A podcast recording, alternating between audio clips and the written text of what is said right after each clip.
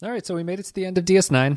We're done with it. It's over. We watched, or at least I watched 100 and something, 76 episodes of this. Clay, you did more than half of those by far. Uh, and now we're at the end of it. We're going to do a little series wrap up, I think will be a good way to close this thing out. And we'll see how it goes from there. But Clay, first of all, how are you? I'm good. I'm uh for for another two hundred dollars in the Patreon. We'll go back and I'll watch all the episodes I didn't watch.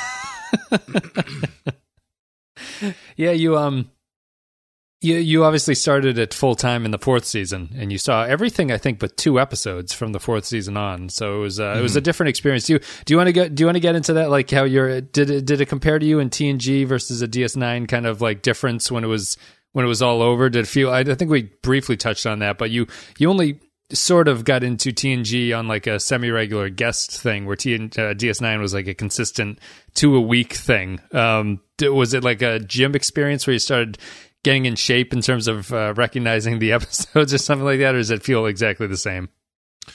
Um, it feels more or less the same. Uh, I think it's it's it's a weird. It's it's kind of weird how it all shakes out because I, I with the way that Deep Space Nine is structured, I feel like you become uh, more comfortable with the characters and seeing how they change and everything and blah blah blah blah blah. But with TNG, the characters are so static for the most part that I feel like you just settle into that quicker. Yeah, And so when you get to the end of TNG, I feel like I know the characters just as well as I did in Deep Space Nine, even though I watched like a quarter Uh, of the episodes maybe. yeah or whatever. Yeah. Yeah. Well, I'll uh, before we go to break, I'll ask you a question here, and then we'll get into it after the music break. So, which of these is the better series, DS9 or TNG? We'll give Uh-oh. we'll, we'll give start some fights. we'll give Clay some time to think about it. We'll play some music and we'll be right back. the real answer is the original series, obviously. The answer is they're all equal. Here's the music. Accessing library computer data.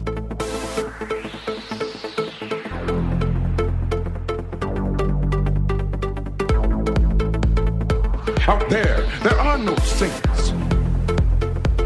Just people. I think as we uh, as we get into talking about wrapping up DS9 and everything, it's kind of a silly, unfair question because I think the series are very different from each other. But do you think that one? I, I think that I think that whether or not how you answer that question, or whether or not TNG or DS9 is the superior series, kind of comes down to. I think it's a good way to define what you look for in a TV show in a lot of ways, and what you think is important for a TV show to do. Um, so I don't know if you have an actual answer to that question, or if you just wanted to spin it off into some kind of political answer where you don't really answer and then go off into something else. You're free Well- to take it, free to take it however you want. But do you do you do you kind of understand what I mean when I'm asking?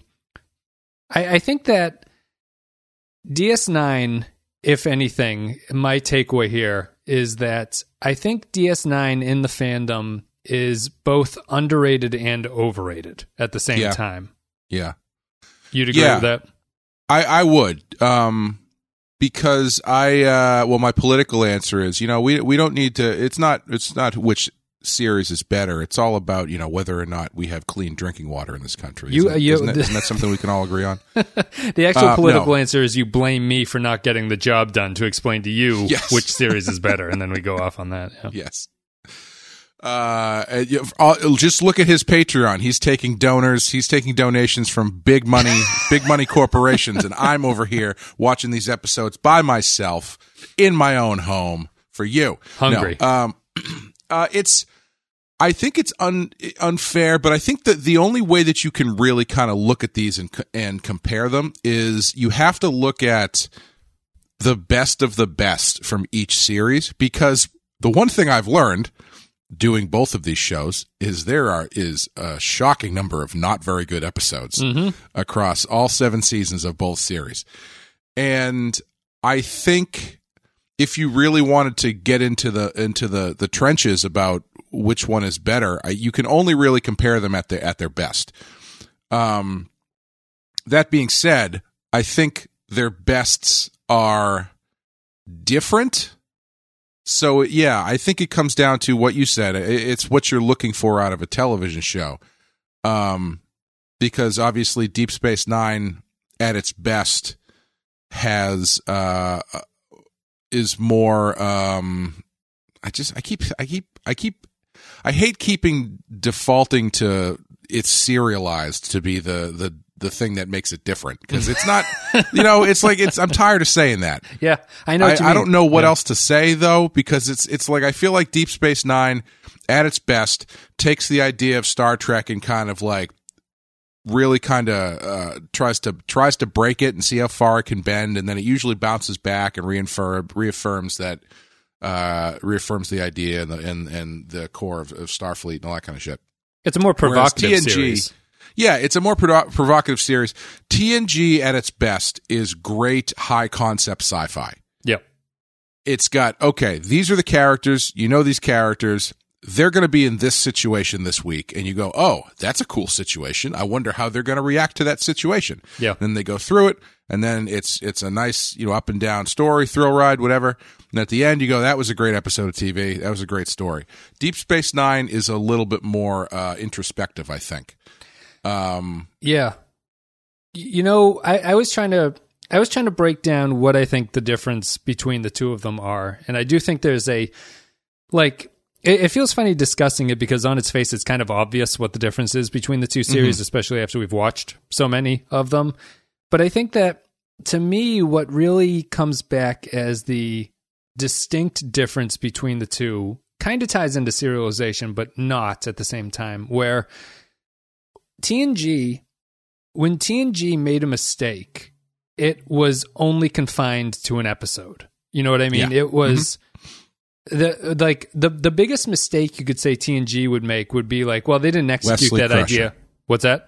wesley crusher Wesley Crusher. That, that's No, true. I'm He's I'm kidding. cancelled. He's you've actually broken my argument. I think um, TNG you could say doesn't really like a, a mistake on TNG's level is they carry over an idea or they um they don't execute on an idea or the idea itself is not particularly good from the get go. Mm-hmm. But 45 minutes later the idea is gone and the mistake has been kind of wiped away. yeah And I, I'm not going to go people of angel one wes will never be forgotten Right. You, you might not forget them, but they're they're they're not on the DVD, the next track of the DVD or something. right yeah But DS9 is different, and this sounds more negative than it is. But I think this is actually ties into the positives of the show. So I'm going to list a few things here, Clay, that I consider mistakes that DS9 has done over the course of seven years. The mm-hmm. Ferengi storylines, the Mirror Universe, mm-hmm. Vic Fontaine's oversaturation, the mm-hmm. O'Brien family, Ezri Dax, the Prophet storyline, Kira and Odo in a relationship, Kira's dating life in general, Bareil from Bajor, the Bajoran religion, Kira moving in with the O'Briens. I don't even know if you This remember is- that happened. You're just you're just summarizing the series at this point.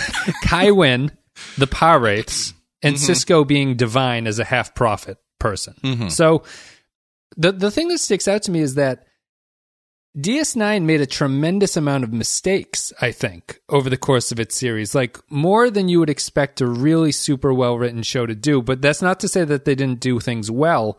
But Mm-hmm. what really sticks out to me is the number of times that they had a bad idea and they were kind of stuck with it for a little bit of time and you had to Right. deal with it over an extended period. And it's really interesting that when you do a show that's 26 episodes over seven seasons and you have some mistakes in it, it feels like it's a lot of the material is actually not very good, even if there is a lot of great material. TNG to me doesn't have that kind of memory in my head when I think about it. I don't think about the bad plot lines. I think about bad episodes, but that Right. seems distinct from a bad, bad plot line.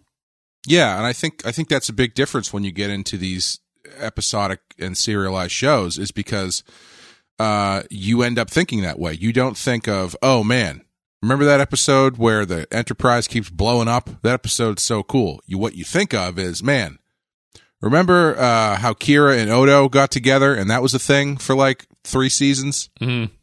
That could have done without that. You know, it, it's you know, it's it, you end up remembering different things. So in place of oh, remember that episode, it's oh, remember that plot line. Yeah. And yeah, if you end up in the uh, minus side with a plot line, it's going to be something that stands out and and gets remembered the way a bad episode gets remembered. Yeah, yeah. It's just um What what did you what what's your major takeaway of this series? I guess if if you want time to think about it, I think uh, mine would just be that it was the major the major takeaway. I guess is like the, just the general sense that it was truly a kind of different take on Star Trek than what TNG did, where TNG was mostly hmm. just an evolution of what TOS was doing, and it just kind of repeated it, but it made version 2.0, and it became hmm. better because of that, and it was more modern and everything. DS9 is DS9 like what sticks out to me is just the the wealth of the universe that they created within the single series. I mean, it's like outside of the main cast members, just the guest cast here is just this another list for you, but it's like Keiko O'Brien, Rom, Nog, Garak, Leeta, Dukat, Cassidy Yates, Winadami, Lwaxana Troi, Morn, Martok, Michael Eddington, Damar, Gowron, Bareil, Opaka, Brunt, Weyoun, Tora Ziyal, Female Changeling, William Ross, Vic Fontaine, Shakar, Zek, Ishka, Joe Sisko. There's like, th- there's just so many characters that, like, I don't think TNG even filled 10 forward with that many characters when they were shooting Right. something, you know? Yeah. Yeah, it's um I think what Deep Space 9 really does cuz you know, like you said, uh, TNG is uh, more or less a copy of uh, structurally anyway or or in concept the uh, uh, a copy of the the original series. And I think they either realized if they didn't realize it at the conception of the show, they realized it fairly quickly that that you just can't keep doing that and which is why they ended up getting uh, away from the TNG style episode structure. Even though it seems like it was it was uh, conceived with that in mind, where it's like, oh yeah, this will be the place where instead of the ship going somewhere, people will come to the ship. Yes. But they found out quickly that that didn't work, and so they had to kind of evolve and, and adapt. And I think the the biggest plus to the Star Trek universe writ large that Deep Space Nine contributes is that it really makes the universe or the galaxy or the quadrant or whatever you want to call it feel like it's alive. It, it feels like there's a a, a, a, mass of, of people and a uh, communities, a civilization, I guess. Um, whereas TNG kind of has like the the Star Wars planet syndrome, where it's like, up, th- okay, we're gonna go talk to the Romulans. They're over here. Now we're gonna go talk to the Klingons, who are like way over here. Uh, you know, it's like, oh, we're going to Tatooine. That's this planet. Now we're going to Hoth, which is this planet, and they never really cross over, but they're both out there, and we got to go to them. Deep Space Nine acts more like the uh, the the cantina, where it's where you get to see that this this universe that's been created is populated by people who interact with each other, who uh, you know who have differing opinions. It makes Starfleet feel like more of a thing because instead of it just being this concept that is coming from Picard or for, from some admiral uh, to inv- um, influence the plot point of an episode involving like you know mud farmers on some planet or some shit. Uh, it actually has has a stake in what's happening and is involved and you see how starfleet affects different civilizations and you know you've got people trying to add come to this federation people trying to get out of the federation you know it really it really does a lot of great wor- world building for the concept of star trek more so i think than a, a lot of the other series Yeah. There's a lot of i mean even like Voy- like voyager once you get past deep space nine voyager kind of ends up from what i remember anyway ends up more towards tng where uh they're going to a lot of stuff, but they're so far out anyway that it doesn't really matter. Yeah. because it's not part of like the the Starfleet or the Federation. It's all new stuff. It's, Uh, yeah, it's, it's all brand new new stuff. stuff. Yeah. which is fine too, but it doesn't have that sort of. It doesn't solidify the concept. I think the way that Deep Space Nine does. Yeah, the other, the other series feel like there's a lot of empty space in between things. Like you're Yeah. you're literally hopping from planet to planet. TOS felt that way. Uh, Which, I'll be honest with you, it could be a plus or a minus. Yeah, depending on how you how you view Star Trek as a concept.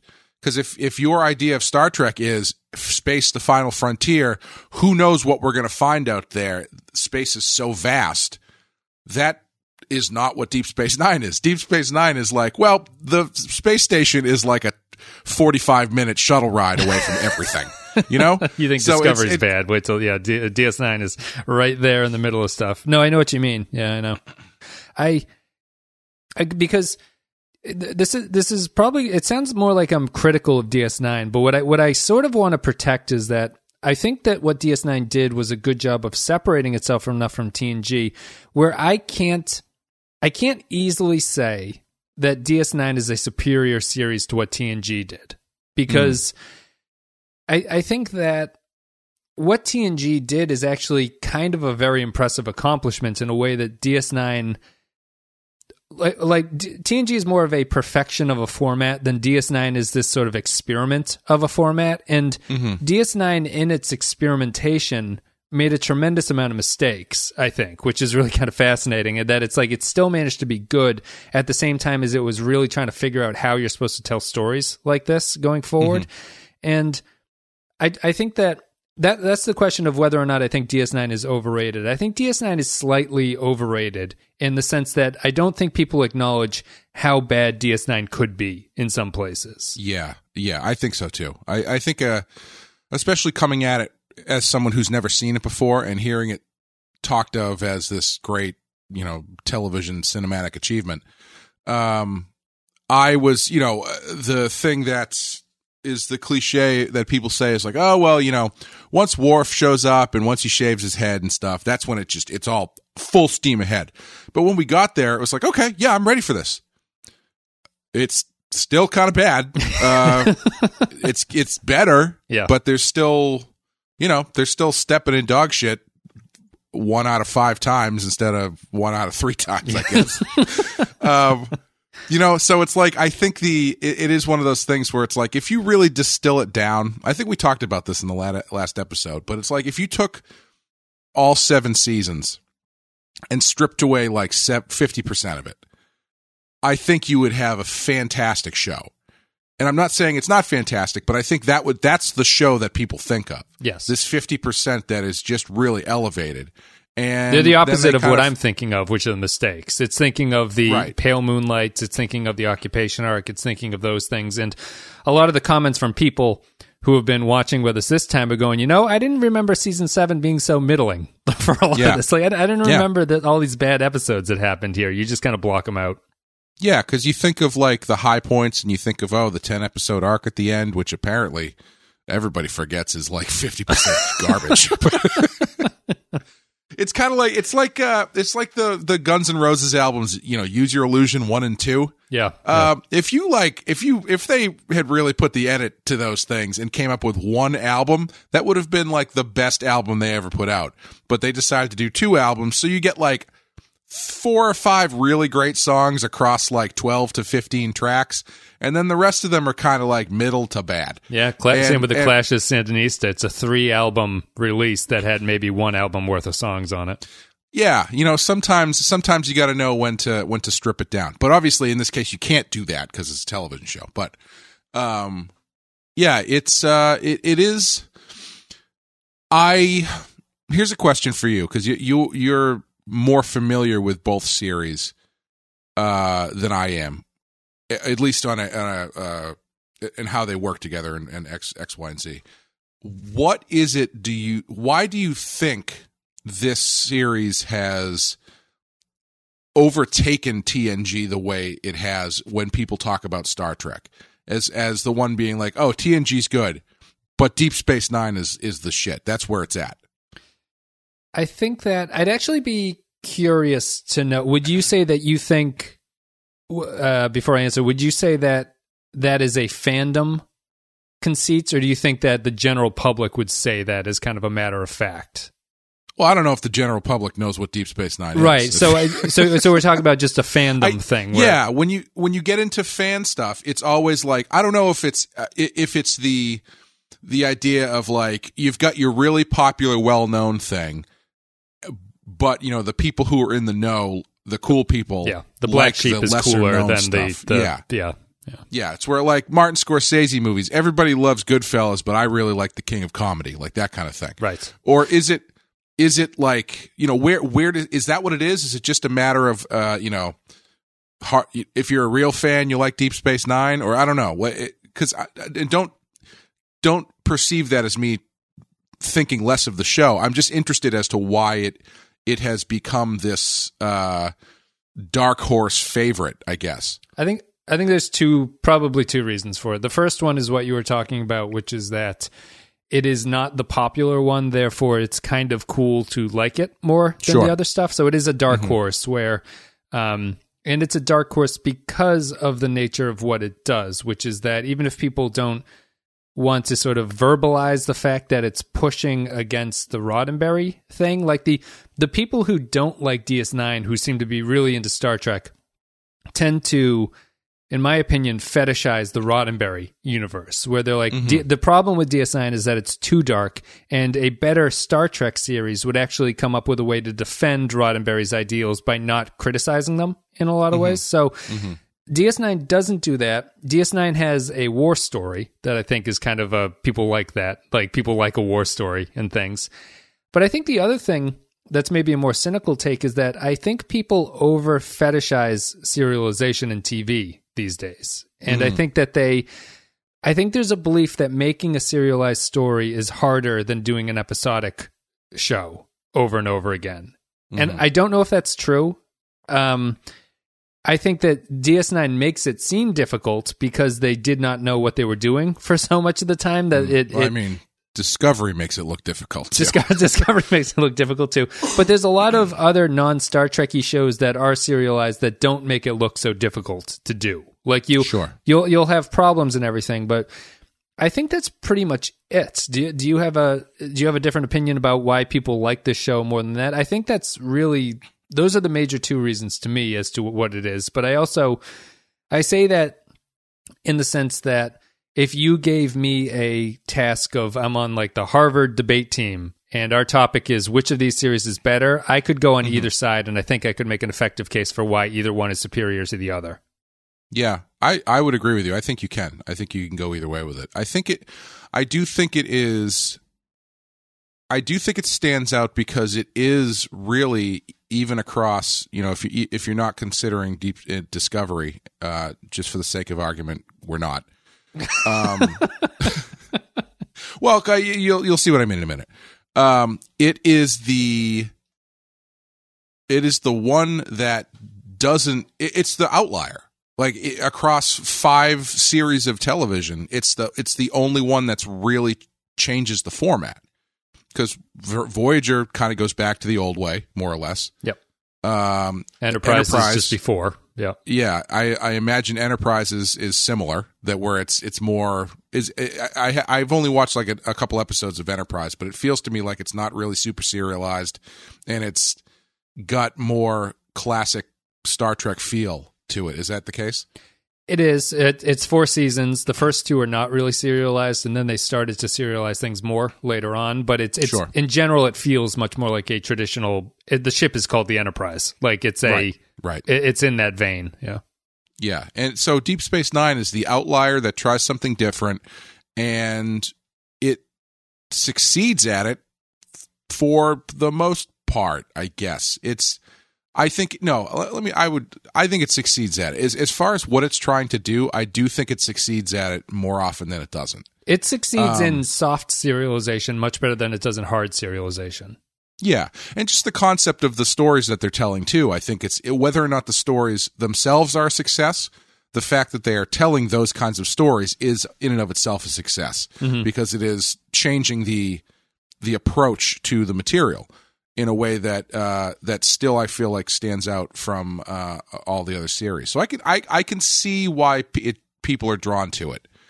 Um, you know, it's like when your favorite band does an acoustic album and you're like, actually, the acoustic album's really good because usually they just play like shredding heavy metal guitars all the time. it's the Deep Space Nine is the Led Zeppelin three of Star Trek.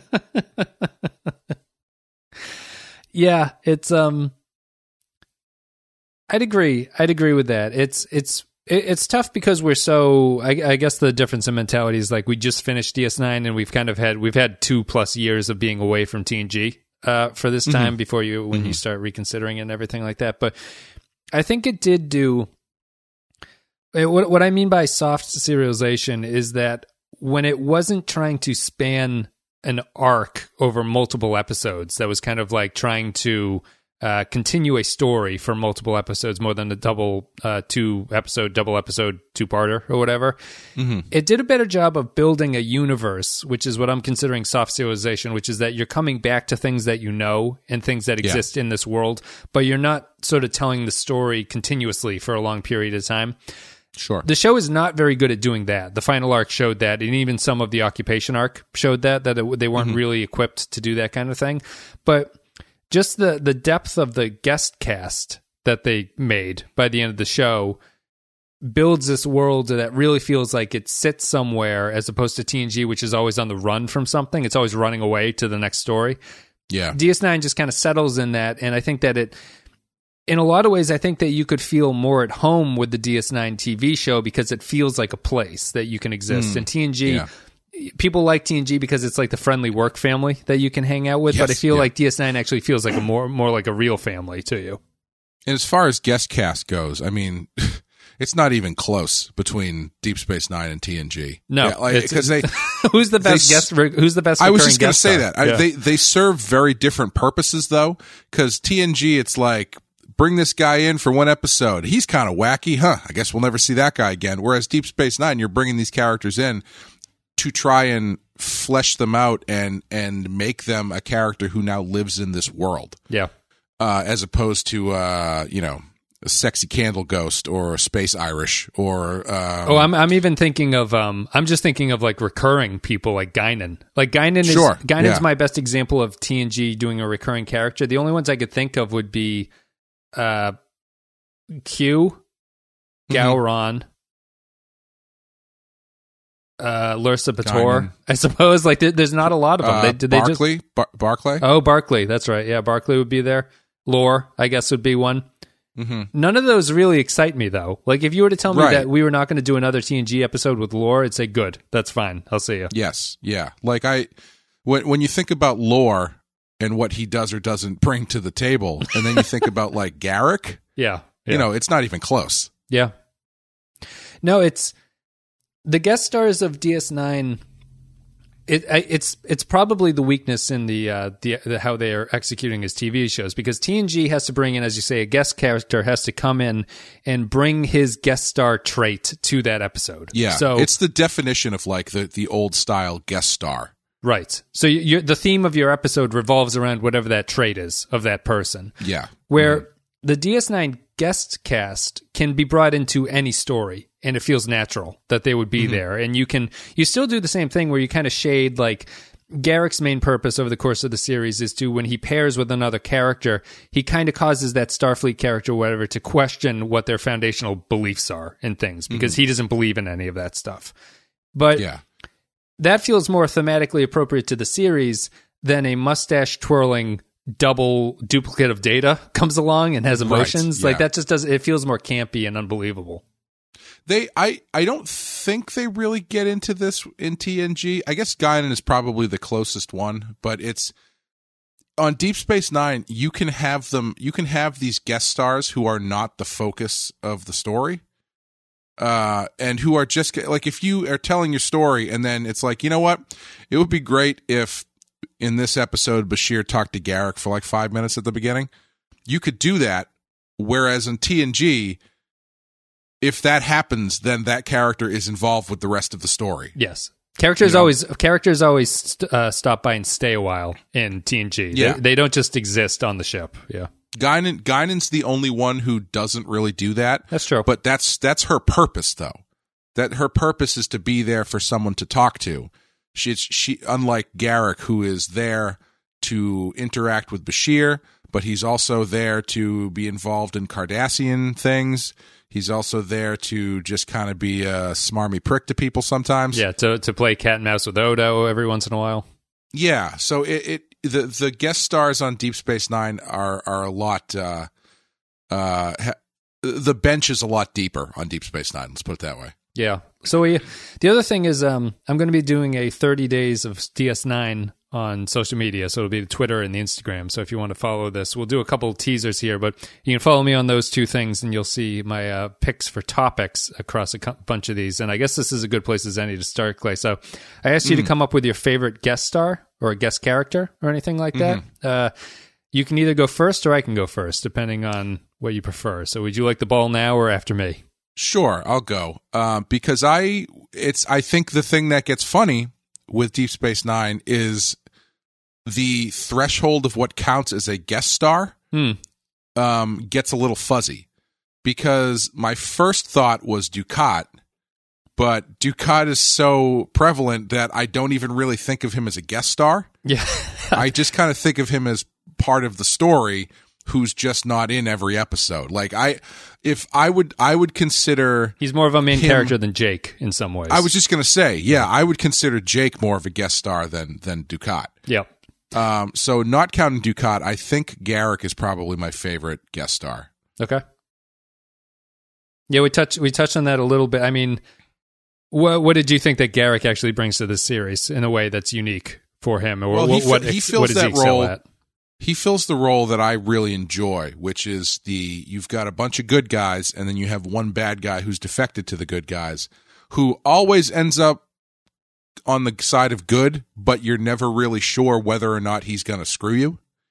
Uh, I really like that character. I think it's a great addition, and I think they, given the story they were telling, his his character was fantastic for uh, the sort of almost post Cold War spy sort of angle Yeah. where you've got well the war's over what does the spy what what do spies do now um, do they lament the old ways? Uh, do they keep killing people? Do they become tailors? Um, he kind of lets you explore that stuff and gets you in to some uh, back channel Cardassian stuff when you need him to. He's just a, he's a, he's a good utility character. Yep. uh, as far as actors, though, I mean, Andrew Robinson is awesome.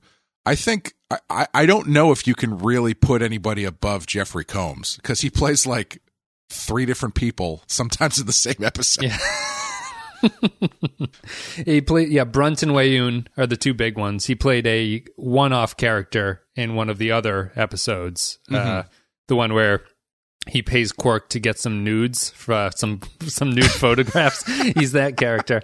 Uh, he's he's actually my pick and Weyoun is my pick uh, in a lot of ways which is I suppose kind of controver not controversial. That's the wrong word for it, but like I where I can see the Garak pick and I can see the Dukat pick and everything like that.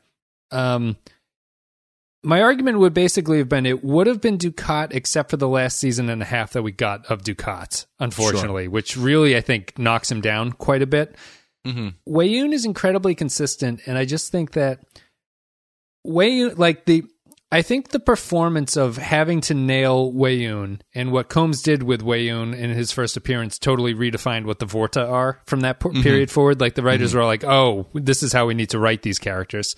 Um, what he did was it's an incredibly difficult performance to play this sort of sleazy bureaucrat character, the sycophant character, and not have it mm-hmm. come off as totally either cliche or just over the top campy. And Right.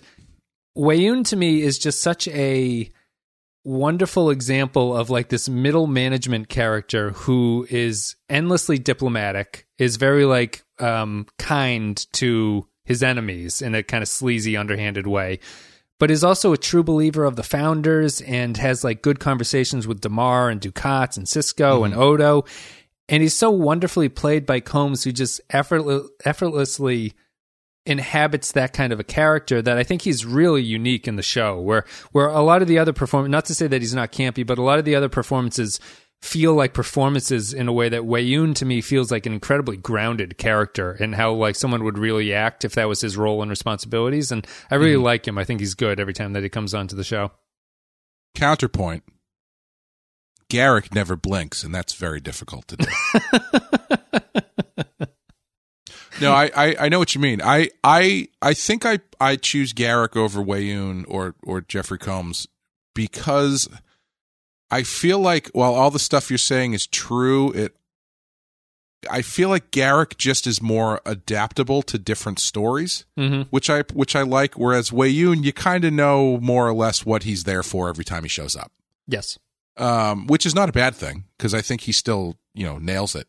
But uh, as far as characters go, yeah, I just I, I think Garak is just a much more versatile character, um, and uh, I I would say I would I would agree though. I I think probably the Weyoun performance is probably a bit more nuanced than the Garak performance because Garak is fairly, you know, he's he's he's not he's not broad, but he's a little bit more over the top than than Weyoun is. I, I think if you, I think if you replaced the actors in those two roles, Weyoun suffers way more than Garak does. Garak has Sure.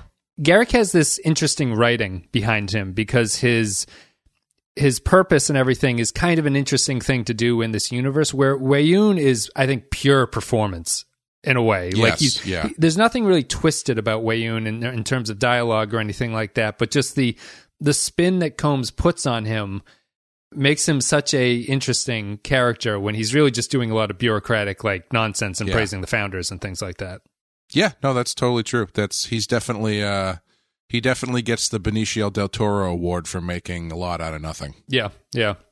But I think that Garak is certainly more thematically important to the series. Like if you if you were to pick a guest character that summed up DS9, I think Garak is the only way that you can really go with it. Um, He serves that purpose well. But Dukat, like the the way to go off that is Dukat's tough because I love Dukat pretty much all the way through post Waltz. Really, Covenants is almost fine too. That's the one that you actually you actually kind of like that one where he becomes the devout religious leader for the Bajorans. Oh yeah, yeah, that was pretty good. I like that and and um, but his his final arc is so so bad that it really Yeah. knocks him down a little bit of a, a ways in my memory anyway. But it's it's too bad because I think Dukat is actually a really interesting character too.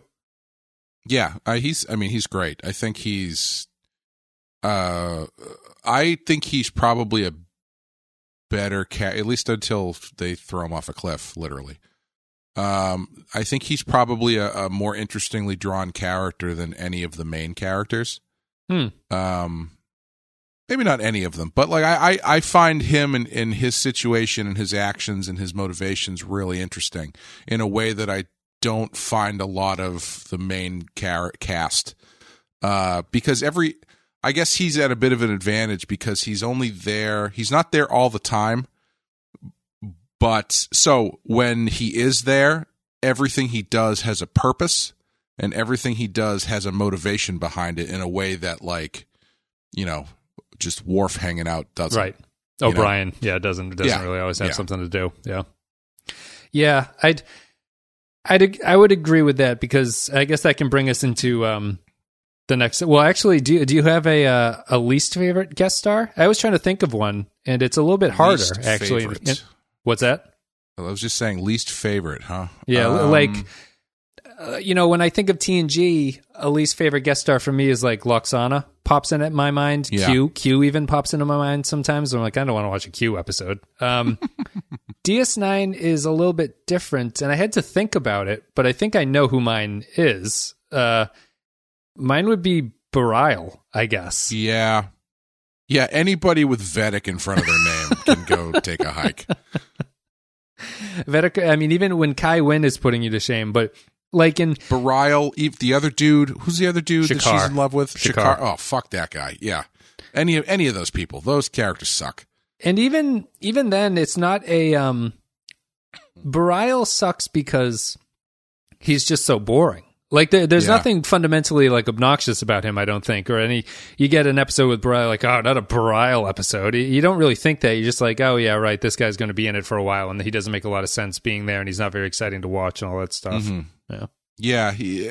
I mean, I think it's just a, that's also a symptom of of the Bajoran stuff not Yes. being super well cooked. I think. Yep. Yeah. No, I definitely agree.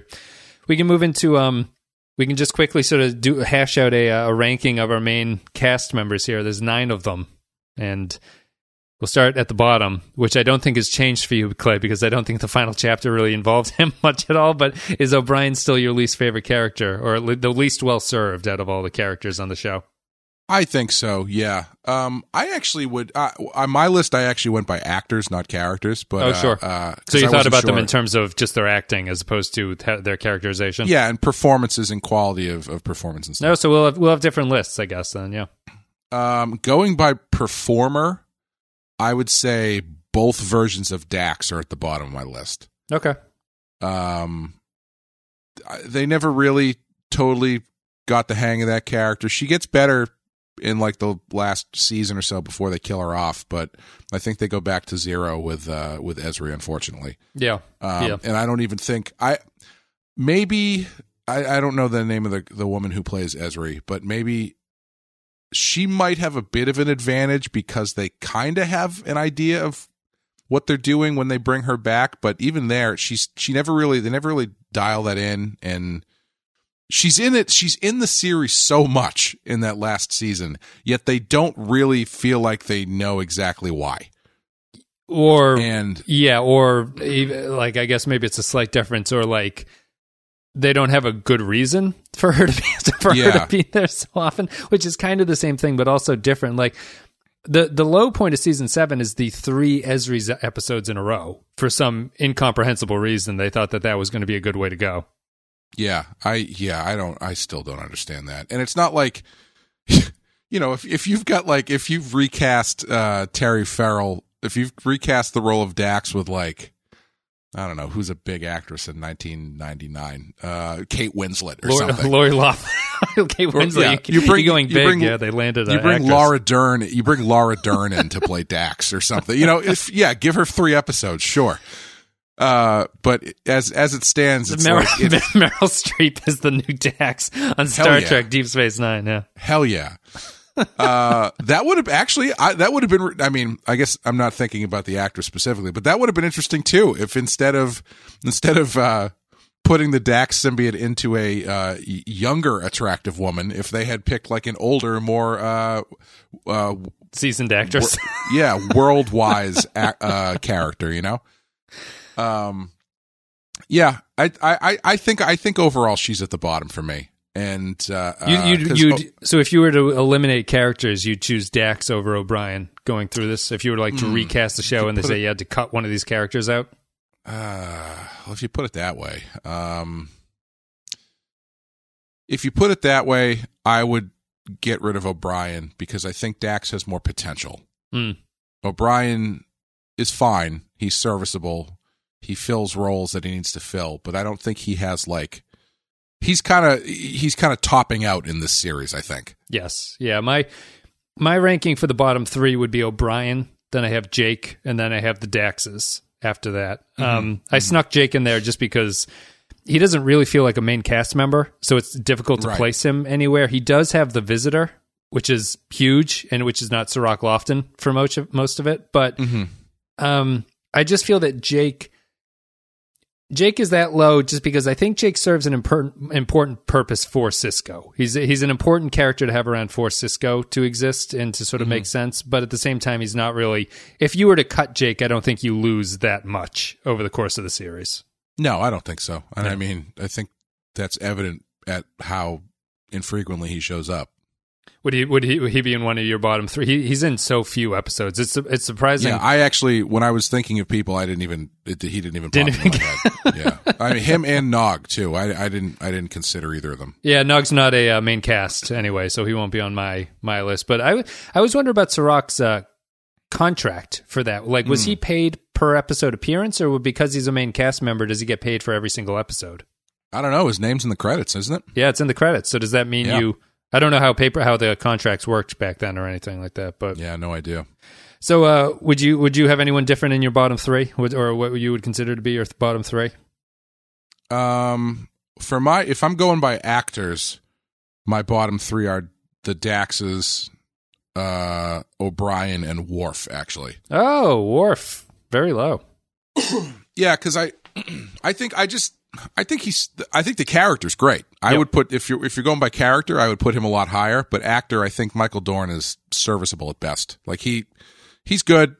Uh, I think he benefits from learning how to play Worf over time. Because I forget, I think I, I went back recently and watched an episode of TNG, and it was very different. a little bit more stiff. yeah.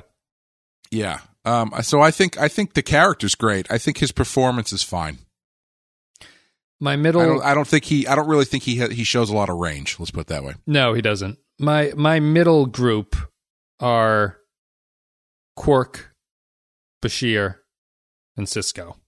Mm. Are my middle middle trio. Um, I think I think Bashir actually is probably the most interesting of those three because he actually had the most development, I think, or the most um if not development, he he certainly felt like it was an intentional evolution that Mm. if or if even if it wasn't intentional on some level, that character changed into something that you feel seven years later he has learned something over the course of his adventures on that station, and he he feels like he's in a different place, and I think that's pretty interesting. Quark, Quark is funny. Quark, um, we talked about how Odo and Quark it felt weird when they say their goodbye and all and what you leave behind.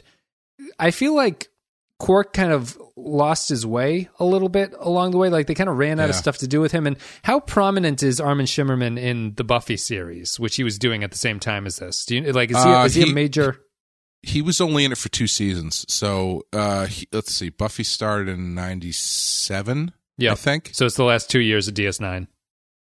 Okay. Uh, Yeah. So then he was. I I would say he was a guest, a recurring guest star in seasons two and three. Okay, So '98 and '99, roughly. Um. just a handful of Eh. episodes a season or something like that. Yeah, he played the principal of the high school, so I would say he was in maybe like a quarter of the episodes. Oh, okay. Okay. I, I feel like when I when I read that he was on Buffy at the same time, I was like, oh, that kind of makes sense that he's not as involved in DS9 in a lot of ways at this point. But it, it kind of speaks to the general sense that we always talked about how the characters seem like they fell off a little bit of a ways there.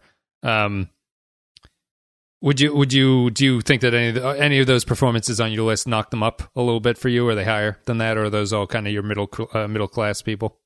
Uh, my my middle three of performances are Bashir, Quark, and Kira. Oh, okay.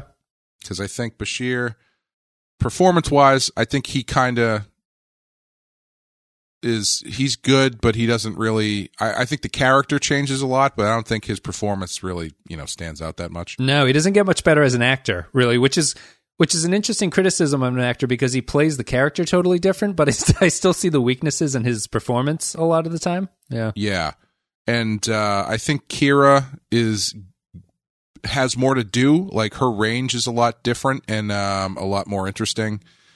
Uh, and I think she gets better as an actress as a performance as the series goes on. But I top I top out that section with Quark because he's just money every time he's on Yeah. screen. Yeah. Yeah. That's um that leaves us in an interesting place because you obviously have Avery Brooks highly rated on yours. I do, yeah. I have him as number two on for my actors. Wow. I think, yeah. Him him shoulder blocking Dukat off the ledge really changed things for you. Well, you know, I think I think what he's doing is fairly is interesting. You know, It- Yeah, it's uh and? Where does he rank this- on your captains list of the three so far? uh he's probably number three. Yeah, that's that's Yeah. my problem with him. Really, he's my number Yeah. three as well. Yeah, he uh he's he's good. I think he does interesting stuff. Um I I applaud him for the ch- the chances that he takes, whether or not they are the best choice, I don't know. Uh but he's definitely he definitely brings a different feeling to a show like this where he's not trying to be Captain Picard, he's not trying to be Captain Kirk. It, he's really trying to do his own thing Yeah, and uh I appreciate it. my um my top three characters, just in terms of character, I think are Worf, Kira, and Odo is number one. If I had to pick mhm. someone, some character that defined DS9, I think I'd go with Odo as a character. Yeah, if I if I was picking characters over over performances, my top three would be the same. Oh, it'd be Worf, Kira, and Odo. Yeah, Interesting. Yeah, yeah. I I think that Kira and Odo, despite the fact that they took a season and a half worth of character assassination, really, like not not even mm-hmm. character assassination, basically that they were just shuffled off the board for a long period of time, mm-hmm. they still, to me, sum up the series really strongly because it's interesting to me that the top two characters for me of this series are not Starfleet characters. They're, they're the Bajoran Yeah. characters who stick out for me. And Worf, I think, just as a characterization, we've mentioned before, Worf on DS9 just makes much more sense than he does on TNG a lot of the time. And mm-hmm. the writers understand him better. I think that his arc is really, really clean, except for the Dax thing, which isn't really his fault as a character. Uh, like there was, I don't think there was a good way to really save Worf from what happened with the the Dax changing. But I, I think the way he ends is great. I think the way he came on is great. I think he's such a great outsider character for the show to bring in in the fourth season, and he fits in really well. I think the fourth season is the best season of the show, largely because he freshens things up right in the middle of the series by coming on to it, and yeah, he's. He, I think he's really strong. I, I like Dorn as a. I like Dorn as Worf. I guess would be the Yeah. way to say it. And I think that those three are just the the best example of like thematically what the series was kind of all about. And Sisko is just on the periphery of those three. He's just outside of it. Yeah, I would agree. I think I think Worf is uh is such a great addition to the show and really does step it up a little bit. Um and I I wonder you know, is that do you feel cuz O'Brien's already there. But he's kind of like an acquaintance more than a friend, you know? Uh, To who? whereas Worf to just to the audience. Oh, okay, sure. Uh, whereas Worf is is very much a like a close friend. Do you think that adding Worf makes the show that much more relatable? I think so. Well, like Yeah. if you, if you view it as a repl he doesn't really replace O'Brien, but I think fundamentally the problem with O'Brien is that O'Brien doesn't really have a personality that melds with the or he doesn't really have a personality that contrasts with the rest of the cast, right? Hmm. Because he's he's just a mellow guy who occasionally has a temper. But the O'Brien mistake they made was that they tried to make his family his focal point. And Right. the family was so bad that when that fails, it's tough to bring O'Brien into a scene and know what point of view, as a writer, what point of view does O'Brien have about this? He doesn't really have a point of view about anything. Worf, on the other hand, comes in very strongly with his opinion about things, and you know what Worf's stance on the thing is going to be. And that Right. just makes for better episodes, I think, than O'Brien. Like, O'Brien just doesn't. O'Brien doesn't have a zest to himself that really is like, oh, great, an O'Brien episode. This is what we're going to expect Yes. from it. Yeah. Yeah, yeah. Yeah, I would agree. Let's see here. I think that's it. And Kira, did you have, do you have any? Uh, you talked a lot about Kira on the last one, actually, but I think that Kira, Kira's my strong number two. I think that the if if anyone were to argue against Kira, I would say that it would have to come in some sort of fashion about her relationship stuff was fairly uniformly awful, and I feel like they they did a pretty good job of retreading her material in a way that didn't feel like it was always retreading itself, but at the same time their desperation to get her into a re, uh, relationship kind of hinted at the fact that they weren't sure what else to do with her. Would you disagree with that? Yeah.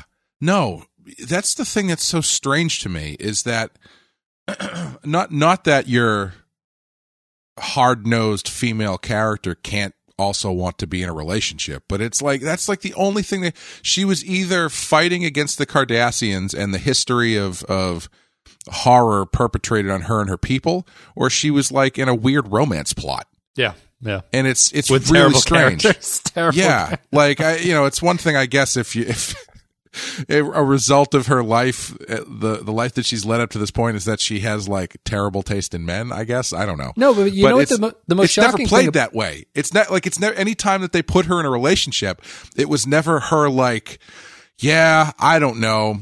I don't really know if this is the right thing. I'm trying really hard, but I feel like I'm doing the wrong thing, Mm. and I think he might like me more than I like him. It was never anything like that. It was just no, she's in love with some schlub. No, they're they're her the the way that like the only way that I can if if you're going to make Kira's taste in men this like cardboard boring ass character thing, you have to comment on the fact that it seems like subconsciously she's trying to escape her past, right? Yes, She, sure. she's trying to settle down with someone who is not anything like what her war experience was. She wants to leave that part Right. of her life behind. The show never comments on this. It Yeah. just sticks her in a relationship and is like, yeah, she likes boring men. What are you going to do about it? That's just the way Yeah. she is. They they also they also have a couple instances where they could have explored that, like when she's in involved with Shakaar. Shakaar is a direct line to that past. Yep. So if you know if that doesn't work, then there could be story elements there of you know it was just she is trying to get away from that, but Shakaar is a is a is a direct component of that past. So obviously that's not going to work for all Right. sorts of fun Yep. reasons. Um, and then I don't know, Bareil is just just boring, I guess. there needs a there's just there's no Bareil episode where he's got an acoustic guitar and he's just saying "Work here, another war is over" or something like that. It's just never never really pushing in that direction. That's Well, it's like it's like uh, uh, uh, not to use another Buffy illusion, but in, in season season three of Buffy, uh, uh, she and, and Angel are are you know hot and heavy or whatever, and then in season four, Angel leaves and she gets like a normal ass boyfriend, and then when Angel comes back, he's like, "So this guy, huh?" And she's like, "Yeah, he's boring. He's nice. It's great." and like they don't they don't ever do that where it's like she goes for the boring guy because he's a he's the counterpoint to the, the raucous crazy life Yeah. she lives or anything like that and they don't they don't do anything with it it's just her you know being lovey-dovey with some jackass and so odo can be uh, uh jealous of them yeah, yeah, and that's uh, that's honestly one of the worst parts of that story. It's not even that they get them together; it's that all of Ki- not, it's not that Odo and Kira eventually get together because that is kind of shitty as well. But it's that all of Kira's relationships seem to be in service of Odo more than they are in service of her. to make him jealous. Yes, Yeah, which is really you know unfortunate and tends to be a byproduct of uh, guys writing this kind of stuff. yeah. No, Kira is Kira is neutered by her relationships in a really kind of frustrating way uh, Yeah. that defies what the character is supposed to be. And as you're saying, a lot of the time it's just Odo reacting to news of her being in a relationship. That's supposed to be like the main interesting emotional aspect of those stories, and it never really works out. Yeah, like imagine if there was a couple scenes where she was talking to Dax and Dax was just like, "Yeah, you know, you're not very good at this." and she's like, "I don't know why. I'm just trying to be in a relationship with a nice person, but I'm terrible at it." Yeah. Also, uh Armin Sherman was in 19 episodes of Buffy the Vampire Slayer across two seasons. Uh they were 22 episode seasons, so he was in about half of the seasons. Oh, uh, yeah. Okay. So he's he's in about yeah half of the half of half of two seasons. So a season's Yeah. worth of episodes. Yeah, basically, yeah. Yeah, yeah. That's a a decent amount. He's got to strip off his quark mask and do the makeup chair and everything. That's a lot Yes. of shuffling back and forth between those things. Jeez. Um. So I guess we'll we'll just we'll wrap up with our top three episodes, and then we can go into. I do want to end on some positives, and then we'll briefly touch on the positives of DS9 because I do think that there are a lot. Um, top three episodes. I'll go first for you. Rocks and Shoals, Mhm. Duet, Mhm. and The Visitor are my top three. Sure. This was actually, I don't know how much time you spent on this. I spent a decent amount of the like the past day thinking about this because I had a hard time whittling down what my top three are, and it's not because.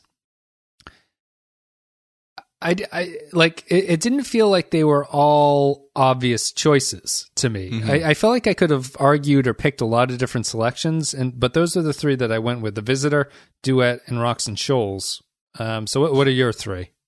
Well, um, when I saw that that was one of the questions, I thought it was funny that you vastly overestimated my ability to remember these episodes. I know, I know. That's I was considering sending you the link, uh, the link to Wikipedia, for the episode list, just something to refresh you. Um, but when I was thinking about it, and the few that I could remember that really stood out to me were obviously Duet, I, which is the really the first one that stood out to me.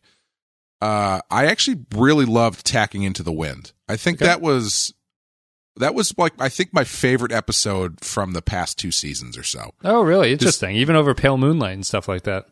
Yeah, I just thought it was like it was. It seemed like it was the the serialized concept of the show just firing on all cylinders, Gotcha. and it's. I think it's the best version of of that I, that concept that they that they've managed to do. Um, and for like honestly, that was as far as I could remember. Uh, but Rocks and Shoals is definitely would be up there. I didn't want to. I remembered Pale Moonlight. I didn't want to pick that one because it was so close to the other one. Yep. Um, but that's a good one. Uh, I would say probably, probably Rocks and Shoals if I would would be number three. I think. Yeah. Yeah.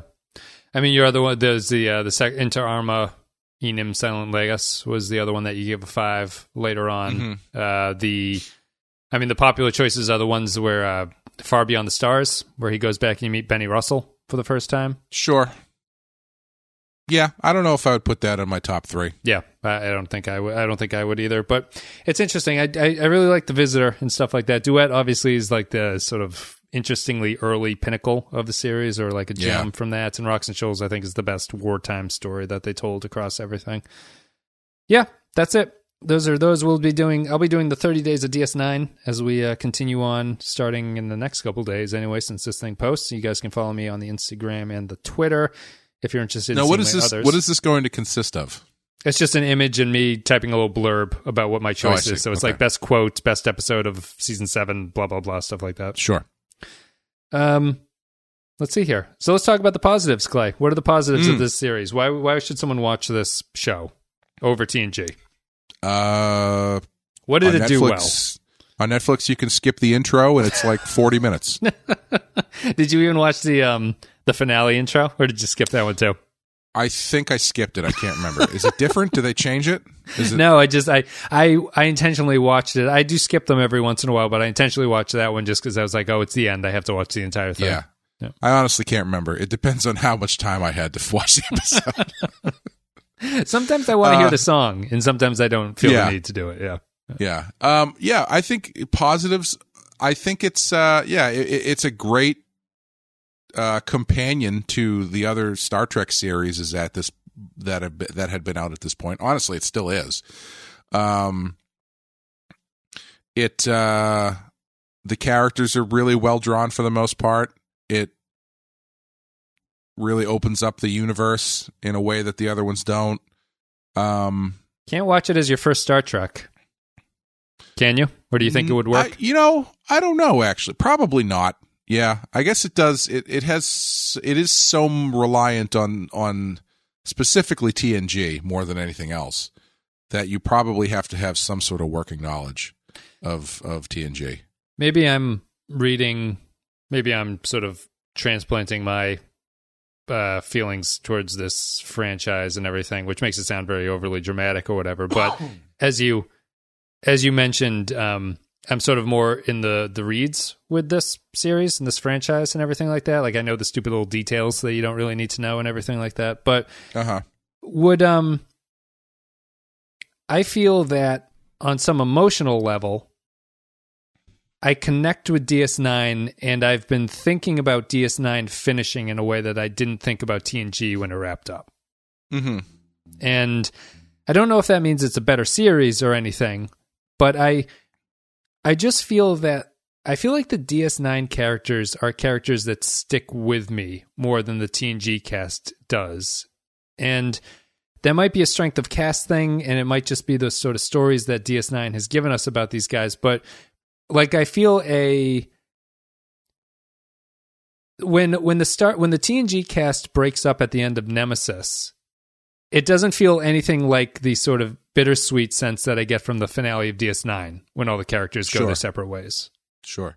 And that's that's Yeah. really my main takeaway, I think, is that I, I feel lived in with DS9 in a way that TNG maybe intentionally doesn't, and it's sort of the way that it's set up doesn't really allow you to. But the DS9 family and the DS9 cast members really feel like something, which is why I was I was always beating my head against the wall when they stopped writing sort of ensemble scenes with the entire cast later on in the series, and I, I thought that was mm-hmm. a big mistake. They obviously had story they wanted to get through, but that, that's pretty much it. I'll I I ended this series thinking about it more than I ever thought about TNG, and just over the past couple days of like trying to think about what the series meant and everything like that, I I feel like I understand it on a deeper level, and I think that what they talked about was more important than what TNG talks about, even if they screw up more than TNG did. So it's it's this really interesting complex, and I guess this is a long way of just saying that I'd have a hard time saying that DS9 is a superior series to TNG, but I can understand making that argument at the same time because of how it sits with you.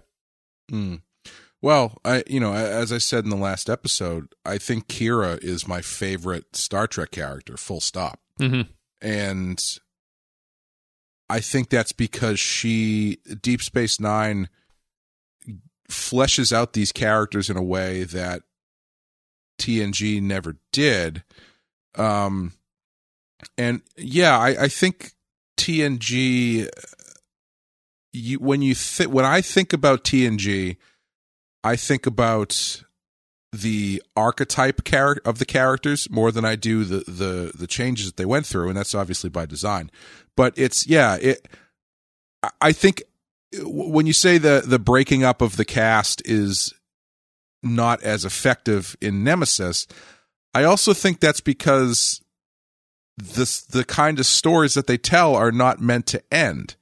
Whereas in Deep Space Nine, you've got stories that are being told that ultimately have endpoints.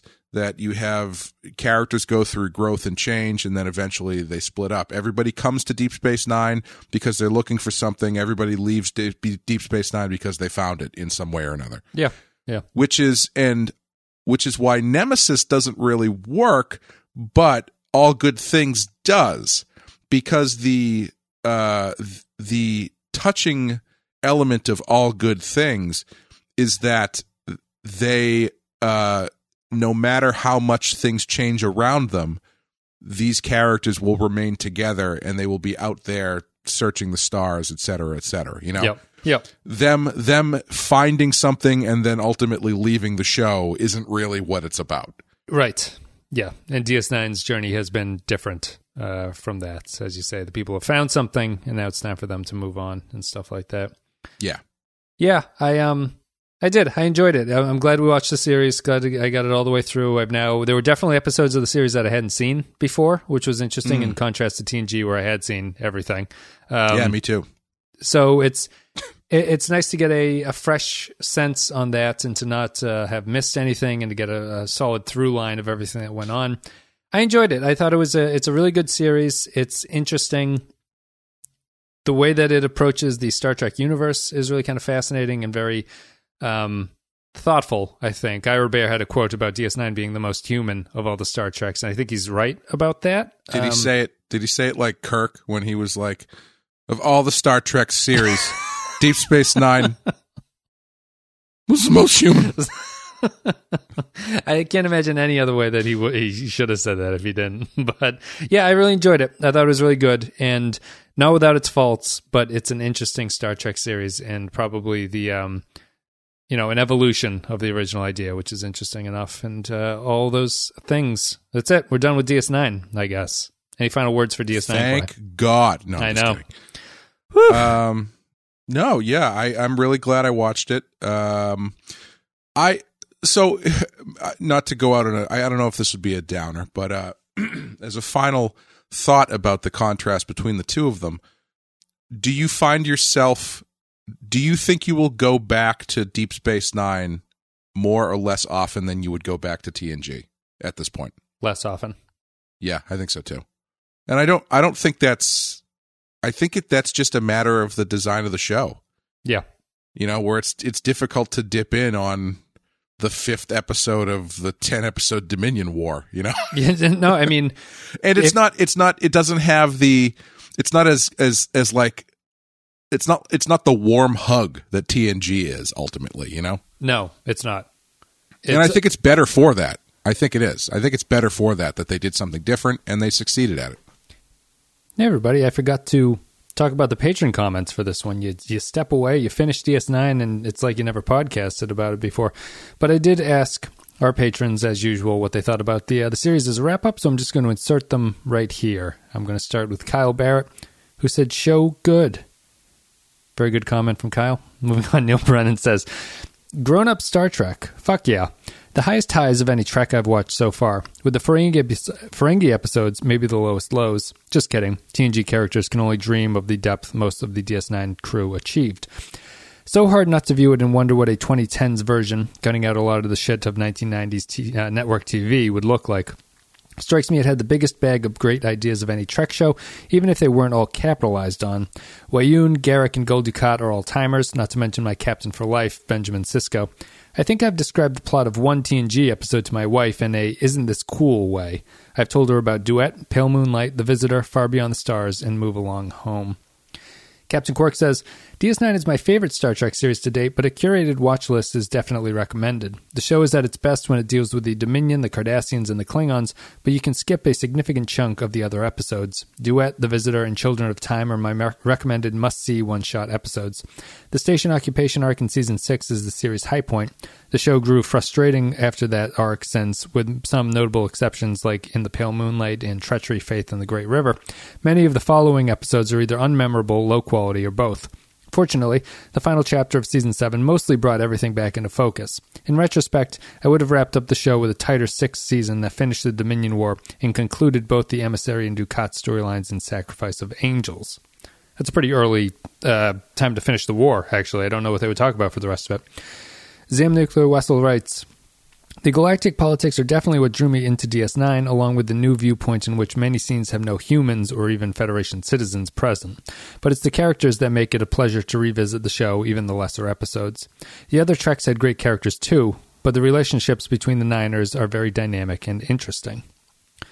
Dwayne Hackett says, DS9 is by far my favorite Trek series. Even 20 years after its final episode, DS9 is still the best Star Trek series to me. It has the most consistent character development mixed with various forms of intrigue and daring, which pushed Star Trek as a whole into unknown territory. DS9 did this while uh, did all of this while navigating the risky waters of 90s TV, which is why it remains the most culturally relevant out of all of the series. Vault 13 Hero says, well, it started fairly rocky, as all Treks in the 90s, uh, 80s and 90s did. It truly was the best Star Trek series story wise. Adding Worf to the mix was great. I don't think the Klingon storylines would have been anywhere near as good if he wasn't on DS9. Weirdly enough, I think my favorite characters on the show are Quark, Rom, and Nog. No one can deny that the Ferengi centric episodes were awful, but when they were allowed to just support the main story, I think it was great TV. Fantastic series. Matt Ross says, from some of the worst stories, Melora, Meridian, Let He Who Is Without Sin, most Ferengi episodes, to some of the best character development, emotion, and serial storytelling, DS9 allowed us to experience it all. What made this stand apart are those interconnected serializations and the fact that not everyone was the best in their positions. The idealism of the Federation quickly became tarnished, if not outrightly broken, aka Section 31. Not everyone, uh, not everywhere is paradise. People aren't all taken in by the amoeba of the Federation. It was fun and filled in a lot of the gaps of what the other non-starship crews were doing, and had characters that made you want to get to know them. Except Keiko, she's obviously mean. Not every story was well executed, but the Dominion arc, the Klingon War, and the character interactions, for the most part, carried us through, making it one of the best, if not the best, Star Trek series. Alan Moraine. Christian Pouch says, each of the big three Trek series has a particular place in my heart. I watched TNG when I was first getting into Trek as a wee lad, and feels like comfort food. Voyager is the series I followed all the way through as I was older and my siblings and I could track it independent of my parents' interest. I actually missed a lot of DS9 on its first run through, but it's my favorite in terms of the highs in storytelling and character building, and it's my preferred view of the Trek universe. It's not perfect, not by a long shot, but it does some amazing work that is really satisfying to watch. It's not just moralizing at you. It's not just trying to hammer a point. It's an examination and discussion, and I think that's a very mature and nuanced take on Star Trek. Kyle Barrett came back after his night of drinking and leaving his first comment. He says, Garak, Garak, Garak, Garak, Garak. I'm all about Garak. This last rewatch has cemented him as my favorite supporting character across all Star Trek, although the show forgets him a few times over the series, most notably towards the end before he makes a triumphant return in the final arc. He has a great character journey, and Andrew Robinson is a wonderful performer. And the episode The Wire ranks among my very favorite of the series. Lastly, Yarpy says, First thought that comes to mind with DS9 is inconsistency, and I probably rated the last arc too high. I think one of the problems with DS9 might be too many writers. On this time around, I was a bit surprised how poorly the last arc was paced, especially compared to certain other sci fi shows set on a space station as well. Another surprising thing was that this supporting cast was stronger than the regular cast, such as Damar and Garak, when you look at the whole sh- when you look at the whole show, and of course, Weyoun. Thank you, patrons, for leaving your thoughts. Thank you for supporting the series, and that's it. All right, back to the show. Yeah, I mean, Rocks and Shoals I have as a top three episode, right? Rocks and Shoals is tough to drop into without the build up being there for it. Right.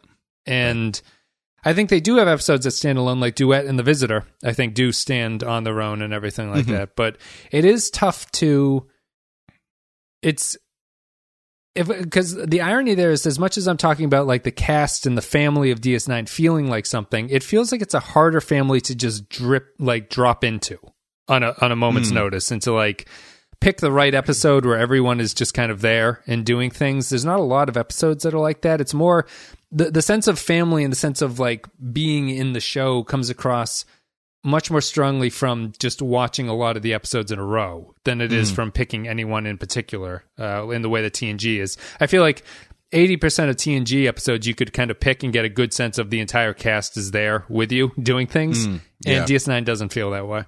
Yeah, you can't uh, you can't drop in on an episode of Deep Space Nine just because you want to see like some good Kira stuff. Right. Yeah. Like the way that you would drop in on TNG just to see, oh, I love Riker. I love what Riker does.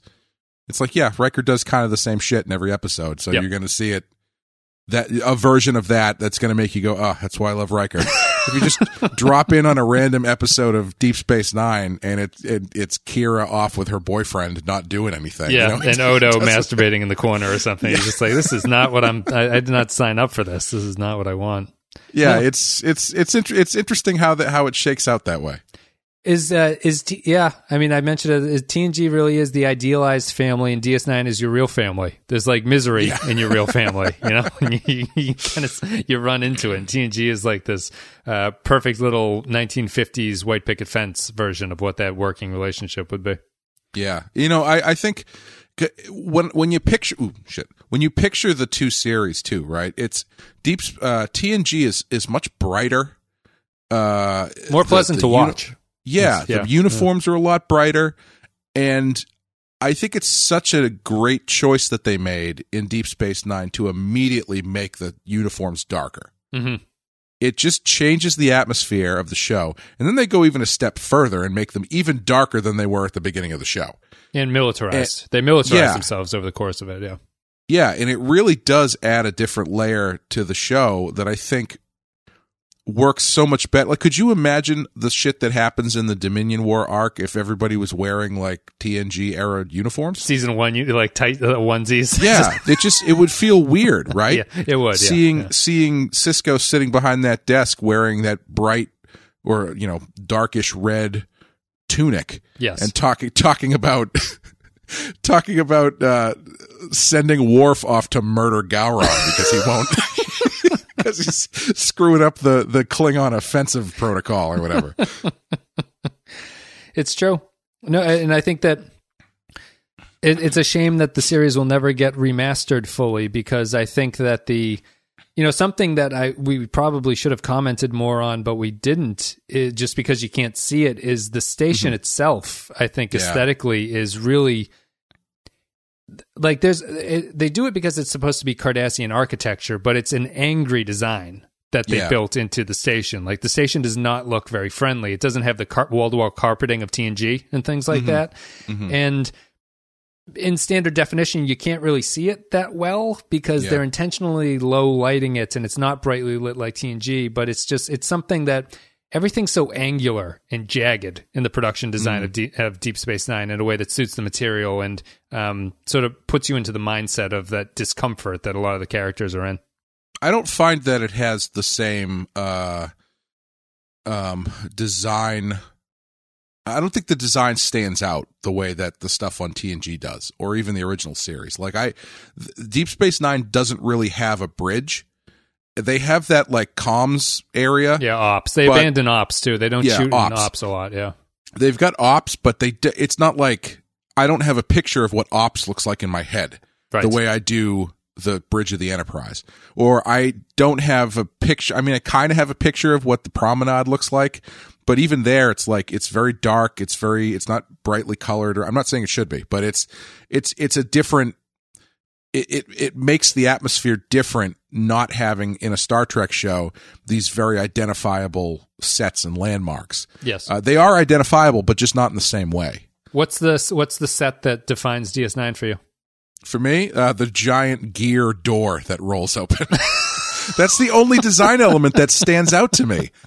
Like it's it's it's the it's the weirdest thing, and it's the place where everybody comes in, and they made this really instead of just another you know door that opens, they turned it into this giant wheel that like rolls away from the the front of the the entranceway. Yeah. Yeah. Um, that's the first thing I think of when I think of Deep Space Nine. I think of there's a, couple, a lot of like you could think of the promenade, you could think of Quarks. You Quarks think- would probably number two for me. Yeah, you could think of Sisko's office. I tend to think of um, the design of their uh, rooms, like their personal spaces, for some Sure. reason. I don't know why. It's very dark. It's always very um, unpleasant in all of those rooms in a way that TNG wasn't. But that, that's something that comes to my mind for some reason. Quarks would Quarks would probably be number two. Um, even if I feel like I feel like ten forward better suited the bar idea than Quarks did somehow. I don't really know why, but that just seems to be the the case for me. That I think of ten forward as like a um, better use of that kind of setting than Quarks ever was. Yeah.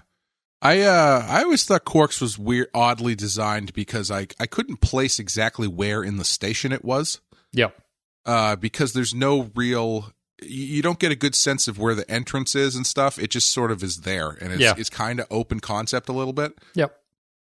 Just on the promenade, I guess. It's just one of the shops that's out there. Yeah. All right. I guess we're done with this one. DS9 is over.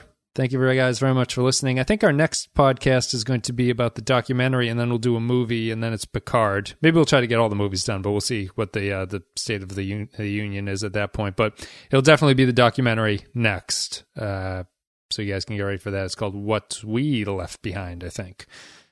That's it. Clay, anything you want to say before we sign off? Um no, I don't think so. Thanks for uh thanks for listening to me uh fumble my way through Deep Space 9 for the first time. I hope I didn't offend too many people in my ignorance. Yeah, no, it's good. It's um, it's tough because we just finished it, but it, you certainly have to think about it, I guess, for a little bit or something. But or um, maybe it's just the nature of how often I do this that I tend to think about stuff like that. But it's been fun to do. Thank you very much, guys, for listening. Thank you for supporting the show. Best way to do that is patreon.com slash the Pensky file. A couple dollars a month and you get extra stuff. Otherwise, social media down below, Twitter, Facebook, Instagram, blah, blah, blah. You can follow me on those for the 30 days of DS9, which I'll be doing. I think that's pretty much it. We'll be back with the documentary after this, which will be, uh, which is good. I like the documentary, but Clay hasn't seen it yet. Yeah, I'm looking forward to that. We'll see their their idea for how season eight would have started if there was a season eight, and then we'll talk about uh, Avery Brooks not being present. We'll talk about Marc Alaimo's fashion sense. We'll talk about Ira Steven Behr's fashion sense, I suppose, and we'll take it from They, there. they don't talk to Sisko on the documentary? he refused to do interviews for the documentary. Really? Yeah, Why? he said he said all that he needs to say, and he doesn't want to say anymore. But he still does conventions and shit.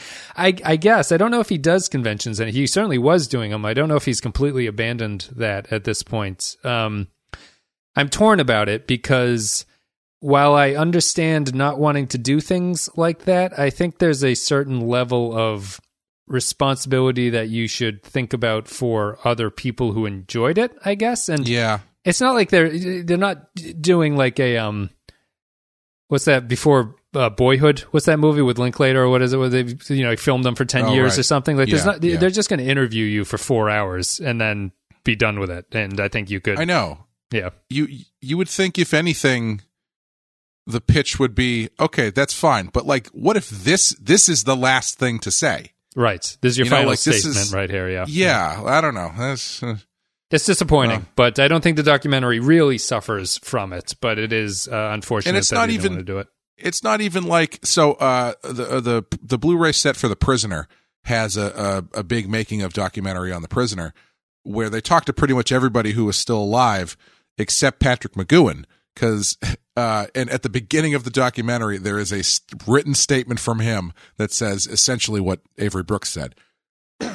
that I I feel is different because there is so much stuff that ha- people have been asking him for 50 years or whatever at that point that he has answered the same questions about the same plot points and the same you know mysteries and stuff over Yeah. and over and over again.